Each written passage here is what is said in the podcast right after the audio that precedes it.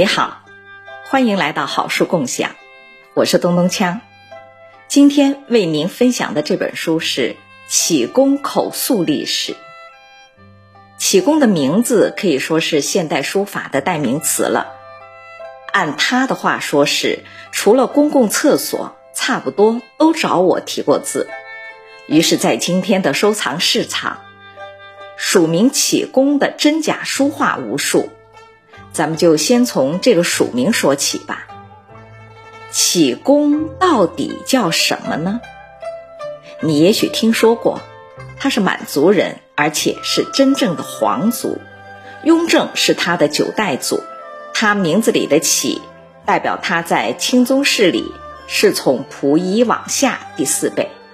但是如果谁在信里称他爱新觉罗启功，他会严肃地写上。查无此人，原封退回。在这本书的一开头，他解释过了这件事儿。爱新是姓，在女真语里是金，黄金的金，而觉罗是宗室的意思。清朝灭亡以后，爱新觉罗的含义就不存在了，只是被有些人用来自我夸耀。他觉得这很无聊。他不喜欢被称为爱新觉罗氏，还有个原因。一九三一年，溥仪当了伪满洲国的傀儡皇帝，这是整个满洲的耻辱，所以他晚年公开登报声明，自己就是姓启名公。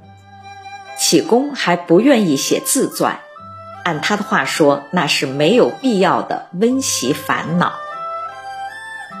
这里要为你讲的这本口述历史，还有这期音频当中设计的《启功论学》《启功卷语》《浮光掠影看平生》等几本书的主要内容，也不是他个人哀乐，而是他对于师长家人、对民国文化名家的追忆，以及对中国历史、文学和书画的独到见解。但讲述这些问题，还是要贯穿到启功的人生历程之中。我们最熟悉的启功，是他晚年担任中央文化馆馆长、全国书法家协会主席和北京师范大学教授时的形象，德高望重、幽默随和。不过，在他的人生里，有着各种剧烈的反差。民国大书法家叶公绰评价青年启功说：“皇室贵胄，总能出如此风华绝代的人物。”这句话说的多么贵气呀！然而，启功自幼孤苦，七十岁前的生活一直很拮据，有许多不如意，还常年受病痛的折磨。人生的最后三十年，又是独身一人，无儿无女。简而言之，真是个苦命的人。又然而，启功却豁达潇洒，什么样的厄运加身，都能被他写成自嘲的诗词拿来逗乐。在那一代老先生里，他是公认最好玩的一位。还然而，启功的本行并不是诗词和书画，而是一位治学严谨的学者。他在大学里教了七十年的古典文献学、音韵学和文学史。做学问时，他考据精密，一丝不苟，有过目不忘的本领。呃，再然而，身兼书画名家和大学者身份，师从多位近代学术名家的启功，却只有初中学历。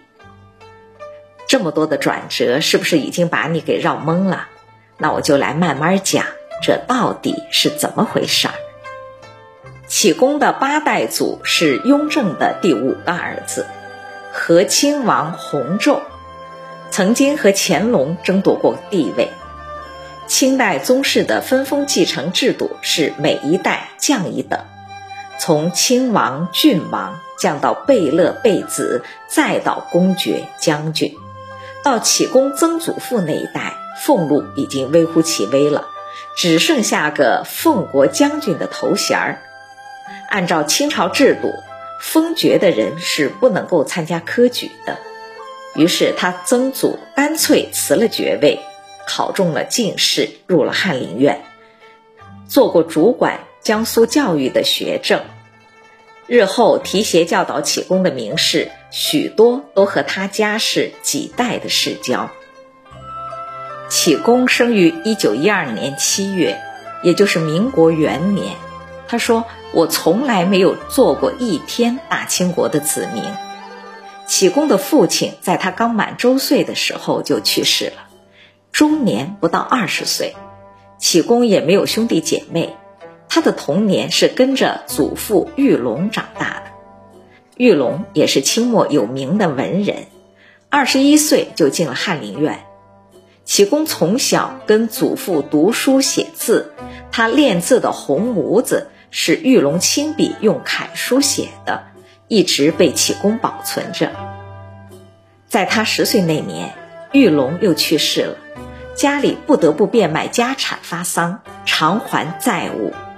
启功的祖辈都是在清水衙门做官，又没有留下积蓄。他祖父的学生们发起了捐款，倡议书里有两句很动人的话是：“双媳弱女，同抚孤孙。”也就是在这个家里只剩下了孤儿寡母和启功的一个姑姑，这个姑姑为了抚养他而终生不嫁。他们把募集来的两千银元购买了七年公债，正好够三口人花销和启功读书到十八岁。启功读的是有名的北京汇文学校，那是所教会学校。实行中英文双语教学，启功为什么只有初中学历呢？因为他之前没有学过英语，兴趣又全在古文和国画上。高中三年里，英语一直不及格，所以只能算是高中肄业。但是，启功在校外学习书画和文史的师承阵容，可就是太豪华了。在拜师当时几位有名的画家之后，启功曾经向齐白石学过画。每隔一段时间，齐白石就会问：“哎，那个小孩怎么好久不来了？”齐白石还对他说：“写字不用临帖，爱怎么写就怎么写。”启功看遍了齐白石的字，才明白，原来齐白石曾在临帖上下过苦功。中年时学各大名家的字体是惟妙惟肖的。齐白石那个说法的完整意思，其实是他在晚年想摆脱曾经学过的字体束缚，达到随心所欲的境地。只是对学生说话时，只讲了后一半。齐白石的画也是如此，成品毫无拘束，信手拈来。但是启功看他现场画的时候才知道，齐白石的那种随意感也是苦心经营的结果。他要事先设计好久。启功说：“我当时觉得失望，但是老了以后才懂得，精心用意的做事儿尚且未必成功，鲁莽草率更是绝对不可能成功。”人生的道理大多如此，岂止是写字画画呢？启功的另一位大师级老师是和张大千齐名的溥心畬。要是从前清皇族辈分来论，溥心畬就是启功的曾祖辈了。启功这时十八九岁，在书画界已经有了名气。他向溥心畬学到的是把古诗的境界融为书画的灵魂里。有一次，张大千到北京拜访溥心畬，两个人对坐在一张大画案的两边，共同在一张纸上画。这个画两笔，那个接着往下画，互相不说话，完全默逆于心。他们这样合作的画了几十张，张张神完气足。毫无拼凑的痕迹。对于已经有相当基础的启功来说，这一次从大师过招里看出了门道，胜过多少堂课堂教学啊！这样的眼界和机缘也是千载难逢的。值得一提的是，直到这个时候，启功的志愿还是做画家。有一次，他家亲戚请他画画，特别嘱咐他别提字，嫌他的字不好。从这以后，启功才开始勤奋练字。即使到了晚年，他的老朋友也说，启功的画比字更有收藏价值。他的书法作品传世多，那是因为求书画的人多，写字儿比较省事儿。那么，启功为什么没有走书画家的道路呢？他又是怎么凭着初中的学历，到了大学里去教书的呢？从少年时候起。他曾祖父、祖父的门生们为他请了许多著名的学者，教他文学历史、音韵学和书画鉴定等等学问，让他打通了传统学术的门类。最后，这些师长们把他介绍给了北京辅仁大学的校长、史学家陈元。陈元很赏识启功的学问和文章，安排他教辅仁附中的一年级国文。有人提出，启功的学历太低了，不能在中学任教。陈元就安排他去教美术。一九三八年，启功才正式进入了辅仁大学国文系任教。一九五二年，辅仁大学和北师大合并，直到九十岁高龄，启功一直没有离开这里的讲堂。史学界有个说法。陈元的学术地位可以和陈寅恪、吕思勉、钱穆比较。启功跟随陈元三十多年，是他认可的四大学术传人之一。陈元在治学上是有名的较真儿，从来不放过一个字。启功说，做历史考证，很大的问题往往就在一字之间解决。比如有一批关于编修《四库全书》的书信史料，只有日子没有月份和年份。陈元在里面找到了一个下雨的“雨”字，通过写信人当时在热河行宫的信息，就从热河的气候记录里计算出了这批信件的大部分日期，从而解决了一系列史料的问题。陈元对启功说。写学术专著不要忙着发表，这好比刚蒸的馒头，要把热气放完了才能吃。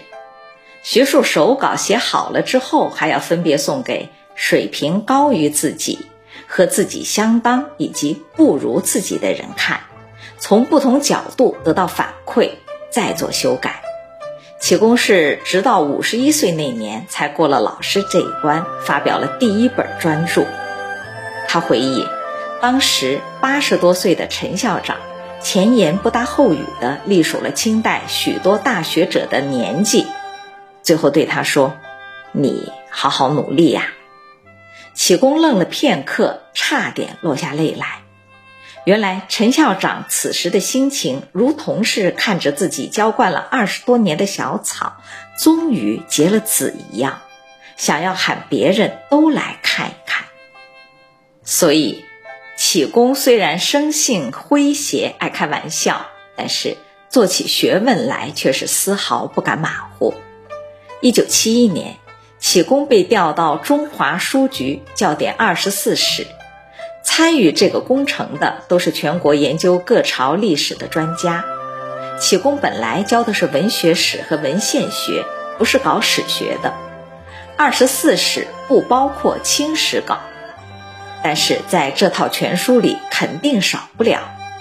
可是清史稿里的满文人名、地名和各种八旗制度太复杂了，做校点时标点很容易点错，一直没有专家认领，才有人推荐了他。启功说：“这些对于我来说倒是从小耳熟能详，属于小菜一碟。”这项工作他一直做到了1977年。这也是他从一九五八年被错划成右派之后过得最稳定、最顺心的一段。我们刚才说了启功走上书画和学术之路的经过，下面就要说一说他的家庭生活和性格了。一九三二年，在母亲的包办下，启功和比自己大两岁的张宝琛结婚，两个人的感情很深，以姐弟相称。启功从年轻的时候就在大学任教，有很多女学生，外界的谣言也多。张宝琛说：“我没能替元白，元白就是启功的字，我没能替元白生育一男半女，是我对不住他。”启功说：“他的善良，连来嚼舌根子的人都感动，我又怎么能够做对不起他的事儿呢？”五十年代，启功的母亲和姑姑相继病倒，为了应付政治运动，不得不在外奔波，家里就靠张宝琛一个人照顾，累活、脏活、端屎端尿都落在了他身上。启功说：“要是只熬几天还好办。”但是他是成年累月的劳碌，看着他日益消瘦，我心痛至极。母亲和姑姑送终发丧之后，我无以为报，只有请他坐在椅子上，恭恭敬敬地叫他一声姐姐，给他叩了一个头。张宝琛文化程度不高，但是启功在文革中要毁掉自己手稿时。她却冒着风险给保留了下来，因为她知道手稿对于丈夫有多么重要。一九七五年，张宝琛因病去世，启功写了许多悼念的诗文，其中有二十首痛心篇，用的是最直白的词句，可以说一字一泪，像相依四十年。半贫半多病，虽然两个人只有一条命。我饭没且精，你衣缝又补；我剩钱买书，你甘心吃苦。今日你先死，此事坏亦好，免得我死时把你急坏了。枯骨八宝山，孤魂小丞相。你再待两年，咱们一处葬。虽然不像苏轼悼念妻子写的“料得年年断肠处，明月夜，短松冈”那么迷离凄美，却另有一番深沉真切。另外，启功还有一样，苏轼比不了。从八十年代起，按他的自嘲。他贼心发亮，名利双收，自然也就有无数的人来劝他再婚，还有登门毛遂自荐的。这也不奇怪，他既没有儿女，身体又不好，而启功一律拒绝，公开说自己早就把双人床换成了单人床。此后的三十年里，他一直在张宝琛侄子的照顾下独居生活。文革期间，启功停发了工资，夫妻俩是靠学生和老师成员的接济，借住在妻子弟弟家。八十年代时，他说：“如今，抚养我的母亲和姑姑不在了，提携我的陈校长也不在了，连和我共患难的妻子都不在了。我不知道挣钱来还有什么用。我现在不敢吃好的，不敢看好的风景。”我觉得自己就该过一种更苦的生活，才对得起他们。一九九二年，他把自己的二百万元书画收入以陈元的名义捐赠给了北师大。六十六岁时，他写了一篇墓铭志，也就是今天启功和张宝琛合葬墓前的三言铭文，还是他一贯的诙谐口吻。中学生，副教授。博不精，专不透；名虽扬，实不够；高不成，低不就；贪趋左，害增右；面微圆，皮欠厚；妻已亡，病无后；丧犹兴，病造就；六十六，非不寿；八宝山见相凑；既平生，事曰漏；身与名一起凑。大俗实雅，暗藏着诙谐和典故，音乐安排也很巧妙，比如尾音全都压在了第四声上。刚才的话题有点沉重，没有让你感觉到启功好玩的那一面。下面我再来给你说说他的那些趣事儿和背后的性格。启功晚年时担任了许多重要的社会职务，除了前面说的中央文史馆馆长。书法家协会主席，还有全国政协常委、国家文物鉴定委员会主任委员、西泠印社社长等等。他退任时，有关部门征询他对继任者的意见，他回答说：“抓阄吧。”记者来问他说：“占完了茅坑就起来走人，谁会等在边上看看下一个是谁呢？”启功表面上是游戏人间，实际上是经历了悲欢离合，已经把荣辱乃至生死都看穿了、看破了。这表现为两种风度。有个地产商借活动的机会，准备了笔墨纸砚，非得让他给楼盘题字不可。启功把脸一沉，说：“你准备好了笔，我就要写吗？那你准备好了棺材？”我也要往里躺吗？有个空军高级将领的秘书上门亮出了名头，要求启功写字。启功认真的问：“我要是不写，你们不会派飞机来炸我吧？”秘书摸不着头脑，连忙说：“哎，哪里哪里。”启功就说：“那我就不写了。”启功说：“啊，凡是此等招摇者，必无诚意。”有些内容他也是不写的。有人想请他写“难得糊涂”，他回答说：“我向来不写这四个字，正板桥有现成的，复印一份就是了。我看你这样的人也够糊涂的了，这都什么年代了，还装糊涂？”而他的另一面是，普通人客气的来求字，他向来来者不拒。接送过他的司机师傅，他都拉进屋里，主动的写字相送。看到仿冒他的书画，他有时开玩笑的说：“写的比我好。”人家的字伪而不略，而我是略而不伪。有时候干脆承认就是自己写的。他觉得这些人为生计所迫，情有可原，还说。他要是当面向我借钱，我也会借给他的。启功在一首《折扇铭》里有这样一句话，叫“既有骨又有面，隔方救援未及半”，说的就是自己的处世之道。折扇展开来是圆的，但是不到完整的半圆，如同做人不必真的八面玲珑。应付周到之间要有自己的筋骨和原则。世人都赞叹启功正直宽厚、胸怀博大。当年的文化圈曾经有句话叫做“人无完人，启功除外”，但是他自己说自己只是因为胆小，一直在守着教训和警戒。七七事变以后，他找不到工作。有个长辈看他家里实在艰难，就介绍他去日本人控制的伪政府里当了三个月的办事员。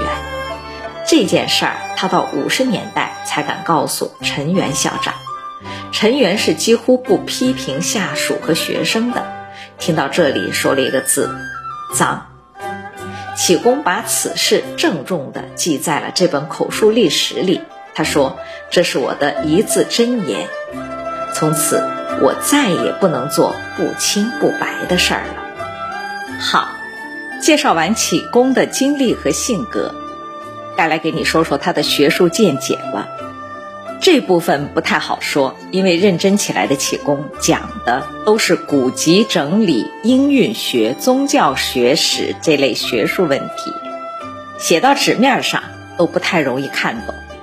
我的办法是。在字里行间寻找他独特又简明的洞察，说给你听。这些观点就像启功的打油诗，风趣幽默，暗藏机锋。说起诗来，启功不只是那一种风格，他的诗词是童子功，从小就能写出严整的典雅诗词来。他刚上学的时候写的咏柳诗这样的：“如丝如线醉关情，斑马萧萧梦里惊。正是春光归玉塞，那堪一世赶京城。”年轻时代，他模仿起唐人的空灵悠远来，可以乱真。到了晚年，启功写诗喜笑怒骂，挥洒自如。喜欢把口语俗字嵌入规范的格律里。他说：“这就叫顺口溜。”诗三百，汉乐府大多也是当时老百姓的顺口溜。杜甫的“昔有佳人公孙氏，一舞剑气动四方”就是盲人说唱的唱词风格。他对古代诗歌风格做过了一个大致的概括。他说。唐代以前的诗是长出来的，唐代人的诗是嚷出来的，宋代人的诗是想出来的，宋以后的诗是仿出来的。这是什么意思呢？唐代之前的诗歌风格以质朴天然为主流，所以叫长出来的。唐人作诗往往出于无心，没有那么多顾忌，像是叫嚷出来的。宋代的诗倾向说理，经过深思熟虑，所以是想出来的。宋代以后，就是在模拟之前各个历史阶段了。启功则是自成一派，他所做的是当年胡适想做却没有做成的通俗白话诗。启功的顺口溜里其实也用典故，但是不着痕迹。他那首。自撰墓志铭的最后一句“身与名一起臭”，用的就是佛家臭皮囊的典故。启功说：“写诗用典，目的不是炫耀学问，而是把事物压缩成信号，供读诗的人联想和检索，也可以说对比喻的简化。无论压缩还是简化。”目的都是把诗歌意象作为集成电路放到对方的脑子里。启功教诗歌史、文学史，一直反对按朝代分段讲。他认为这会让教师的眼光变得狭窄和割裂，说不出文学独立于政治历史相互作用的复杂过程。我们前面说了，启功的史学修养很深厚。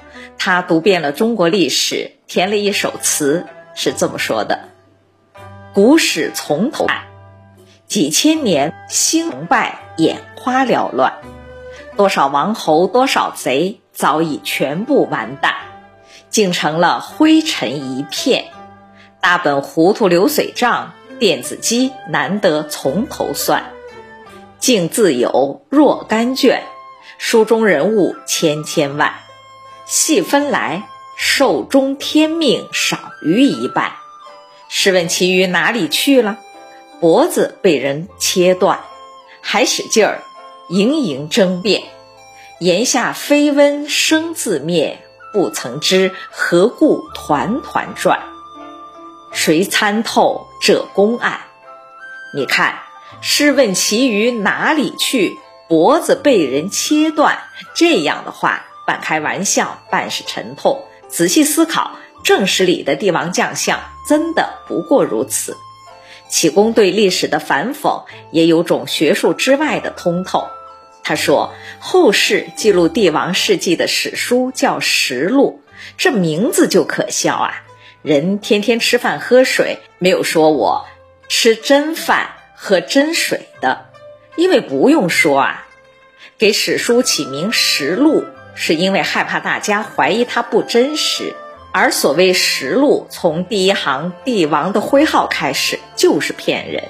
无论多么昏庸愚蠢的人，都要被奉为什么文帝、武帝。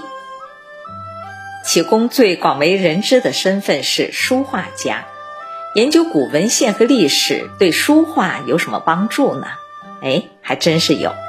启功他不仅能创作。也是国内书画文物鉴定的权威，他从十几岁起就跟着老师们到故宫里看真迹，再和自己读的史料对比。天津博物馆曾有一张藏品，据说是北宋画家范宽的画。启功看了一眼，就说是假的。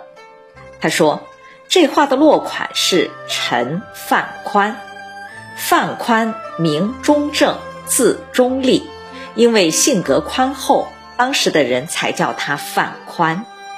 这么署名，相当于在献给皇帝的画上提自己的外号，这怎么可能呢？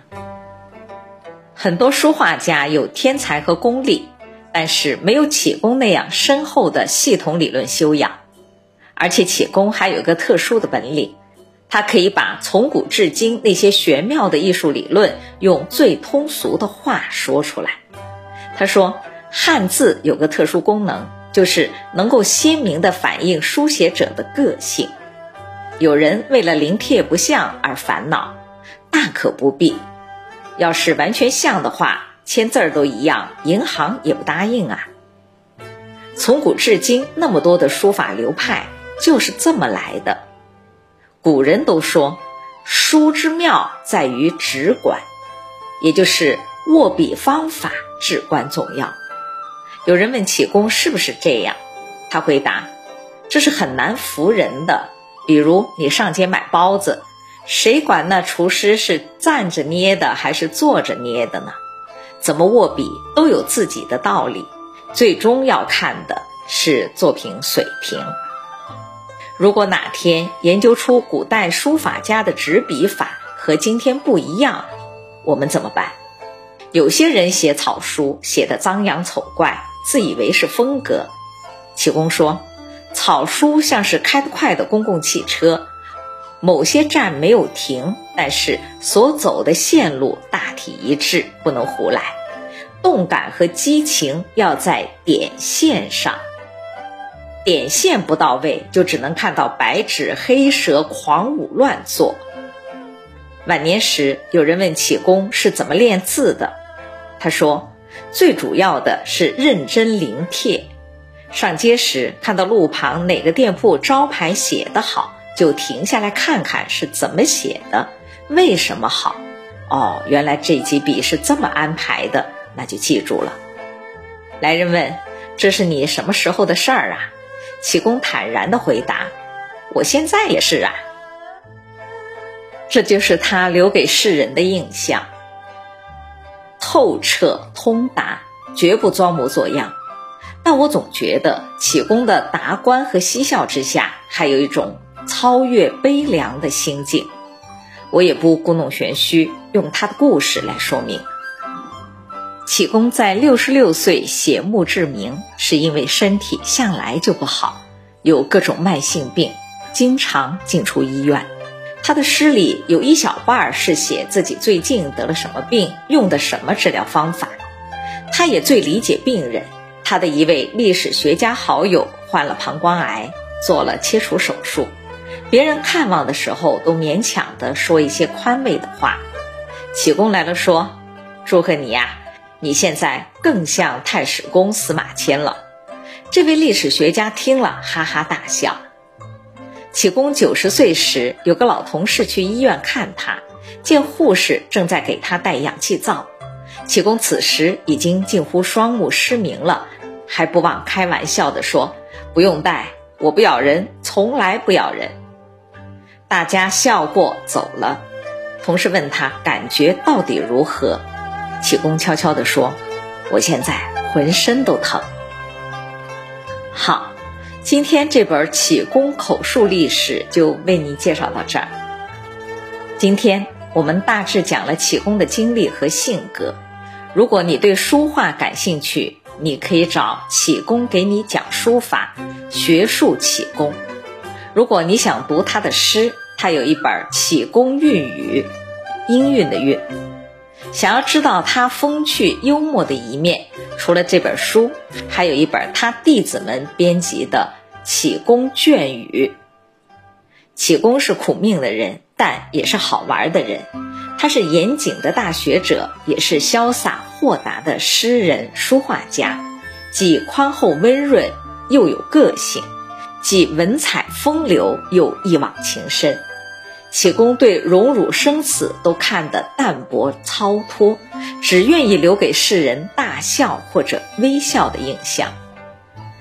那么，我们最后就来再读一遍他的自传墓志铭吧。